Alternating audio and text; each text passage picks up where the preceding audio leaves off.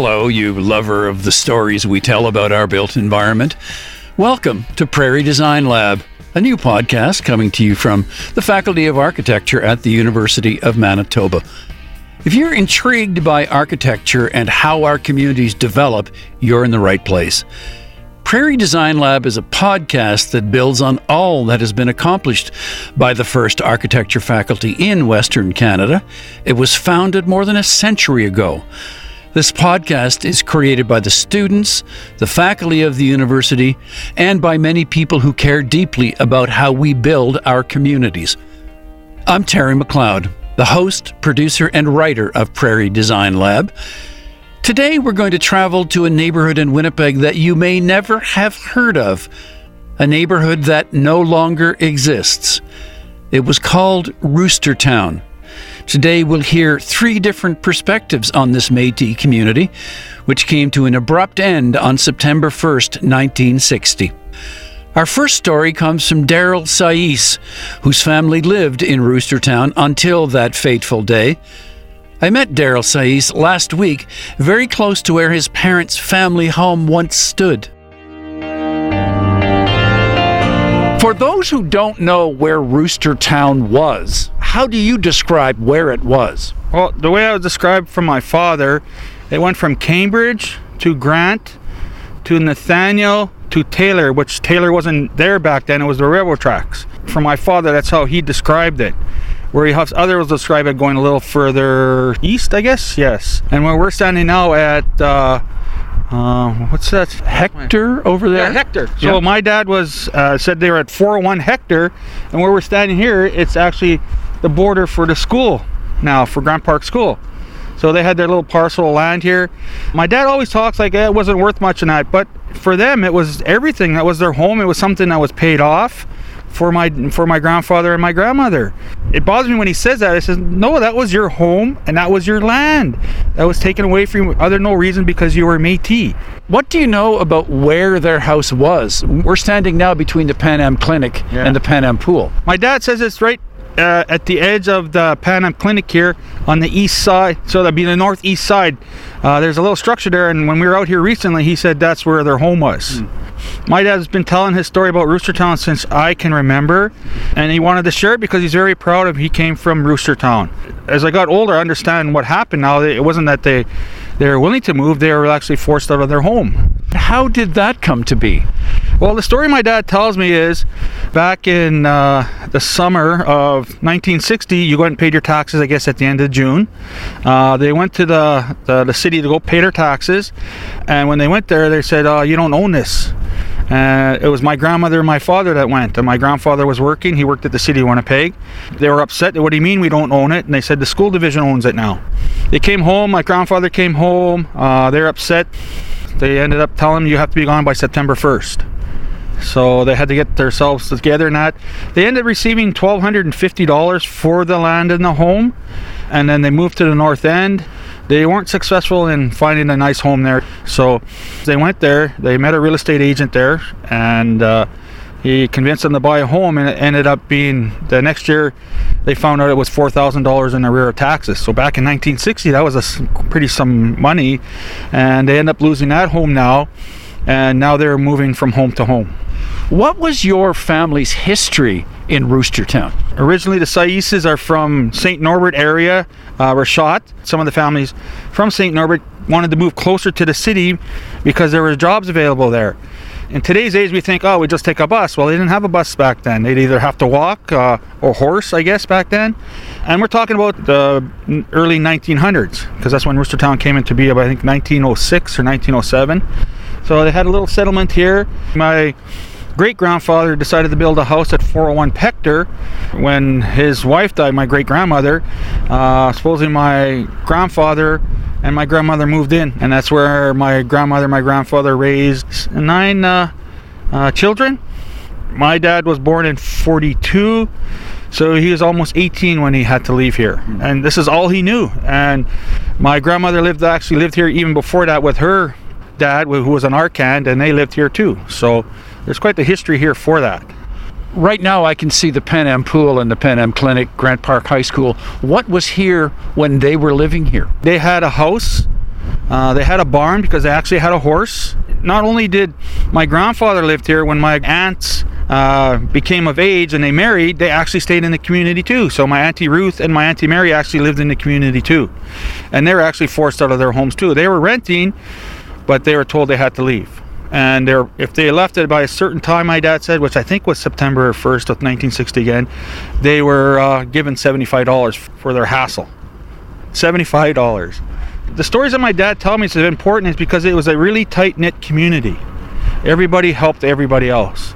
So, for example, my my dad, uh, they had a horse, and they would go over to Grant and Cambridge, where there was a water pump that was supplied by the city, and they would haul water to the individuals that didn't have a horse and able to uh, get their water. They, they were paying them a small fee for their services, but without them, they wouldn't have been able to have water. So that's why I get the story from there how tight knit they were. So.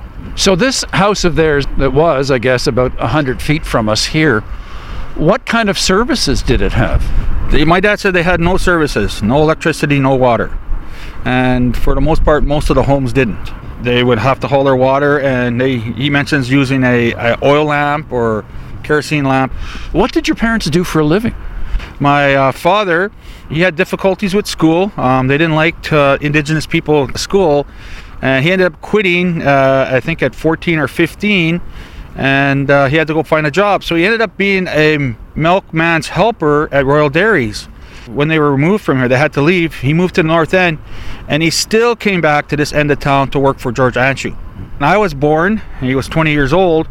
He needed a full time job, you know, a higher paying one. So the dairy agreed to hire him to work inside the fridge. It's way in the North End, and he would come here every day to work. And he worked for Royal Dairies until I was about 14 years old. So, how close was the dairy to where we're standing now? The dairy was at Cambridge and uh, right at the corner there. That's why I know about rooster and cows. I ended up helping my dad with his milk run too. So the dairy was located at uh, Cambridge and Carter. When my dad quit, uh, like I said, I was 14 years old. He then he was successful in finding a job with the city of Winnipeg, where he retired after 27 years. So it, it did him well. Uh, from my understanding, there was another Cambridge dairies he's mentioned. Uh, there was Pound Landscaping, and that would who employ the people from Roostertown. When they moved them, they lost their employment at the same time, unless they're willing to come all this way for to come here and and work. Which again, my my dad did, my uncle Bert, my uncle Philip, and my uncle Willie all came here to work at Royal Dairies. Oh, who referred to this area as Roostertown? Uh, it's, it's funny because my dad always says, I don't know who the hell calls it Roostertown. We don't know how it got. Uh, to this day, he still doesn't understand why it's called Roostertown. He's heard the stories where they said they had some cockfighting here, which it wasn't at all. There'd be rooster fighting. Uh, someone had a whole pile of chickens. That's not true either. My dad remembers it used to be called Pecan Town. What's that mean? Um, from my understanding, that's uh, hazelnut. So I guess the area was loaded with hazelnuts. It's uh, a Métis word, oh. so I don't know if it's if it's uh, closer to Cree or Ojibwe or French. Uh, I don't know. But my dad's story he shares is one time he was getting water at the pump there. Some guy walks by and asks him, "Hey, young fellow," he said, uh, "Where's this pecan town?" And my dad says, "You're in it right now." So my dad doesn't know where the Rooster Town came from. My uncle Philip doesn't. Nobody knows why it was named Rooster Town. How did they feel about it being called Rooster Town? My dad really didn't care. he calls it to this day. He calls it Rooster Town all the time uh, because he's very proud that he, he, that he was raised in this area and where he came where he came from. So, but being forced out of here in 1960, what does he say or what did he tell you about how he felt about that? Well, it bothers him but he said he's moved on. Um, he's he said he was able to uh, find a wife. Um, very happy with his uh, three children. He's a very proud father. So he always says, "I've lived a very nice life, so I have nothing to complain about." I think he needs closure and someone saying, "We're sorry what we put you guys through." And so, w- what does saying sorry actually look like? What do you mean? For for me, it would be you know uh, the city uh, meeting with the former residents, not me. They don't have to meet with, but meeting with my father, uh, my uncle, and other former residents, and say what we did with you, we're sorry. Uh, it wasn't right because to move them out, um, the Winnipeg Free Press and the Winnipeg Tribune came in, as my dad tells me, came in and uh, wrote some stories and took some pictures, and they weren't very flattering of the people here. Uh, they made them look like they're all on uh, social assistance. None of them worked in that, and it was nothing but false accusations. through this journey that I've taken with my uncle Philip and my dad is, uh, especially from uncle Philip, I learned how much this really truly affected my grandmother. Uh, and the fact that it made, made me realize my grandmother never had a home after this. My grandmother and my grandfather were about 25 years apart. When my grandfather passed away, I believe it was in 72, uh, my grandmother was by herself, and back in those days, they didn't work, so she had no pension except for a survivor's pension from my grandfather, and she never had a home. They didn't just take her house away from her and their land; they took her home away from her. Here; they were perfectly happy. You may not have had everything, but they were happy, and they they loved where, where they lived. My grandmother never had a home, and in fact, she was ended up having to live with, with her daughters because she had nowhere to go. So I think that's wrong. Thinking back now, I my grandmother where she was all the time. You know, it's not right for someone to come forward and say what we did was wrong and we're sorry. I don't think they truly understand what they did to these families. There is a commemoration that they're building uh, at the new Bill and Helen Norrie Library. What kind of involvement have you had in the Roostertown commemoration? We were contacted by HF uh, HTFC. Yeah, yeah. Uh, we met at the Pan Am pool. So I guess they were contracted by the city to meet with us, and they it was nice because the city actually wants to acknowledge the community now. So they, we met. Uh, I'm guessing there must have been at least 20 families there at the first meeting. They talked about doing different things. One of the first meetings was they were talking about naming it the library after Roostertown. They all loved that, but the next meeting they came back, no, it's going to be called the Bill and Helen Norrie.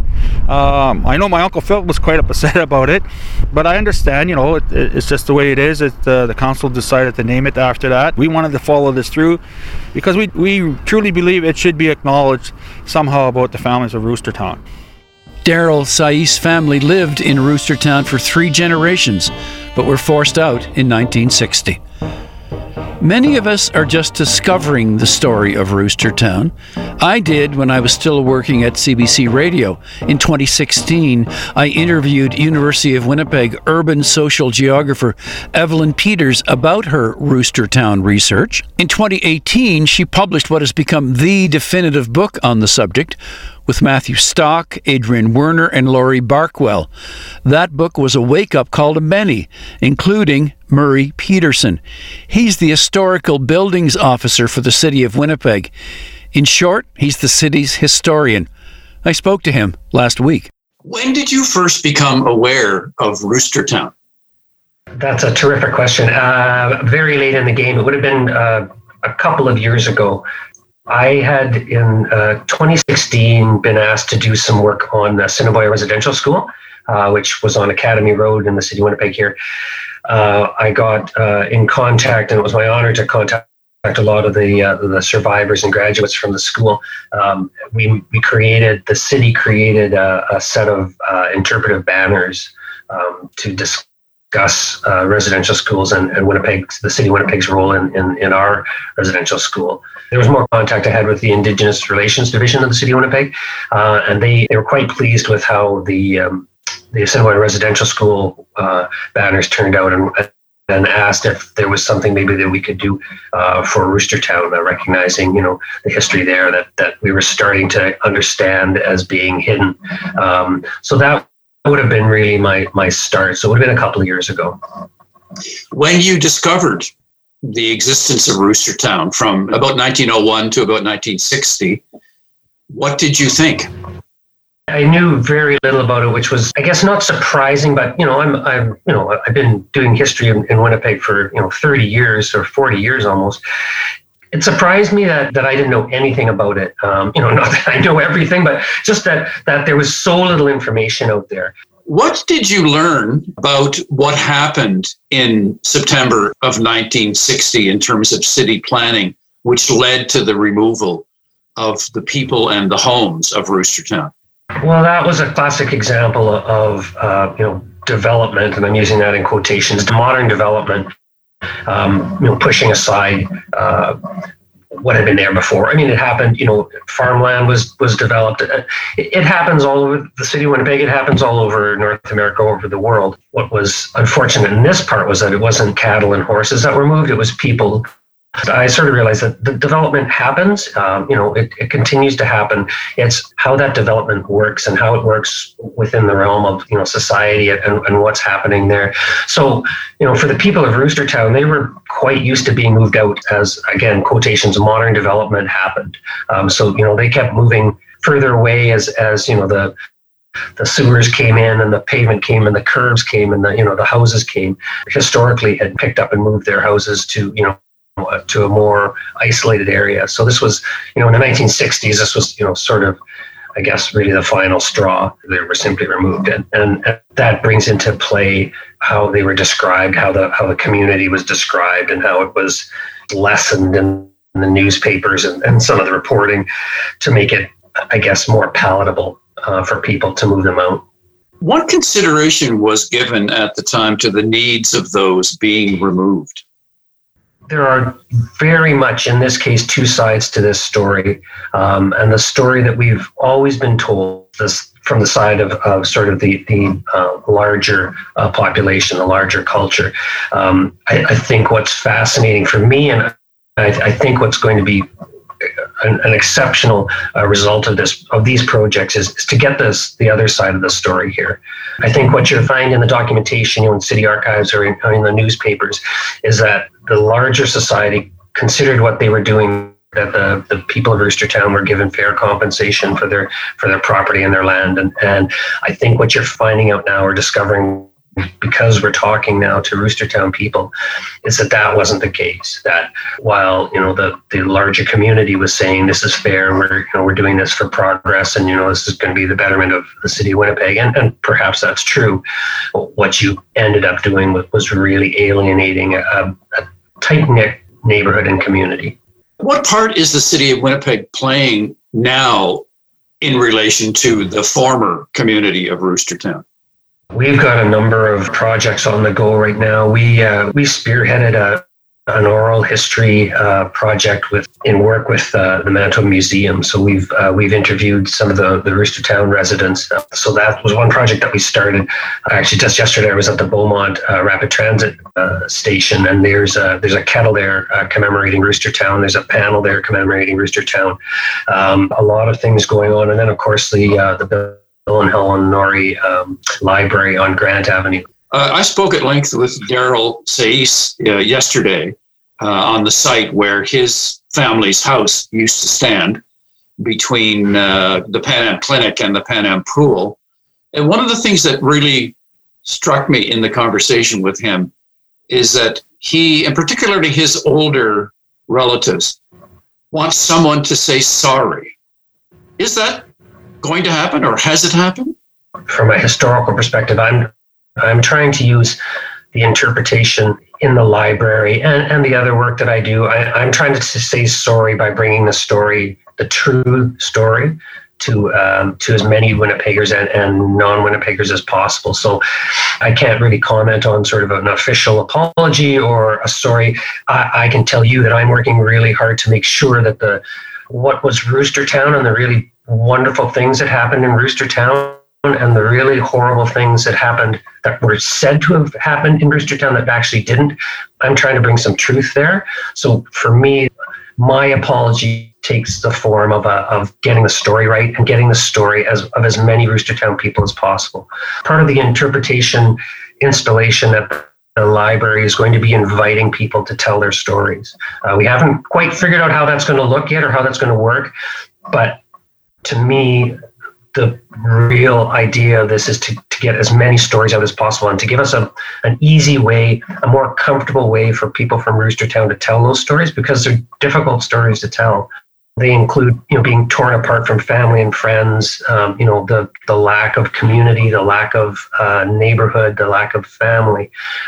Um, they're very difficult stories to tell. I can tell you when I worked with the Assiniboia residential school survivors, uh, many of them uh, found it very difficult to tell the stories, but they moved along on their you know their path, and and they were able to tell the stories. I I, I find that for Roostertown, they may not quite be ready yet to tell those stories. It's a horrible story. It, it really is, and I think.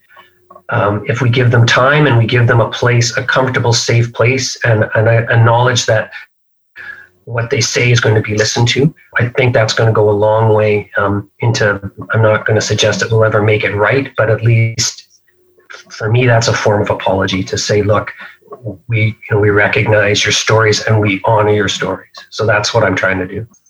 In looking at the numbers of Métis people in the 1870 census when Winnipeg joined Confederation, I mean there were about 12,000 people in the Red River Colony at the time, and almost 10,000 of those identified themselves as Métis. The discovery that I made of that census data reminds me of the incredible, the important role that the Métis played in the founding of this community. That at that time, when we joined Confederation, Winnipeg was a Métis community. And I don't think Winnipeggers understand and appreciate that. What do you think?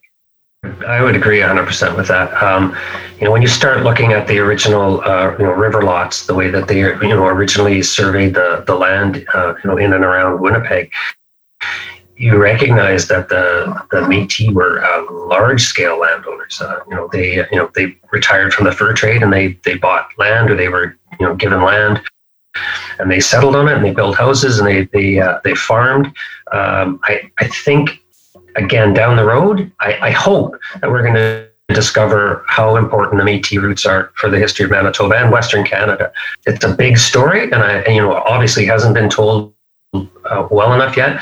But if you start to dig now, you start to see, you know, there are scholarly re- reports on on Métis farming, how how organized they were, or how you know settled they were, or how you know you're again. It's it's very much like it mirrors Roostertown in that you know we're starting to to bring more of these stories to life. You know, we're starting to listen now to our elders. We're starting to listen now to the stories, you know, the oral history traditions.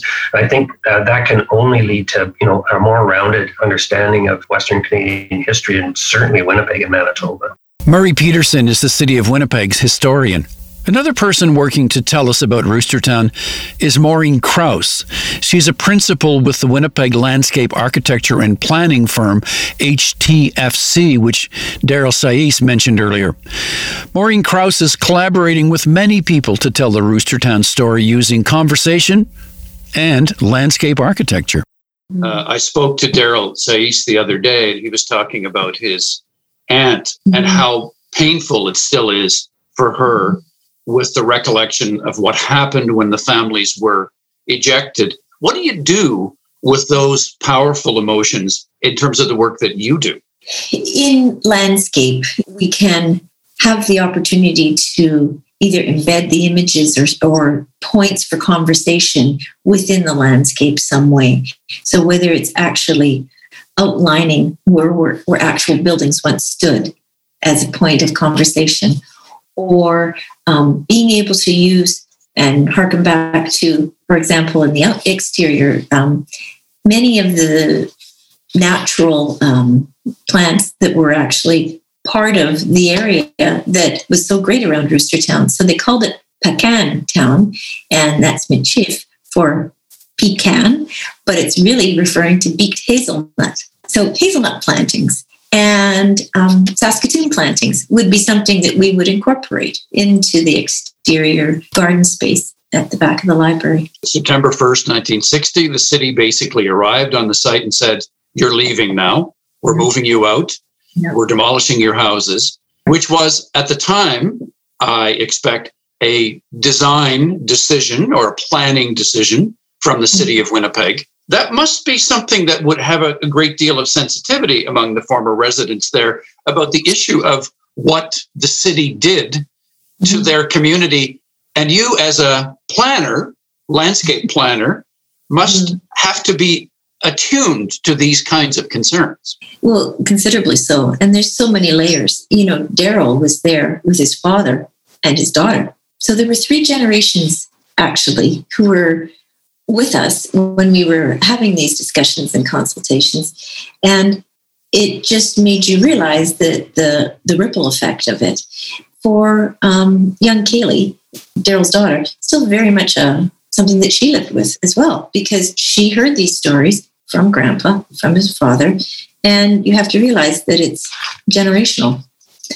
As we know in all other things such as residential schools, or that it's not just one generation it's affecting, it's multiple generations. Oral history is such a wonderful way in which we can engage um, people. And so the library is a perfect opportunity.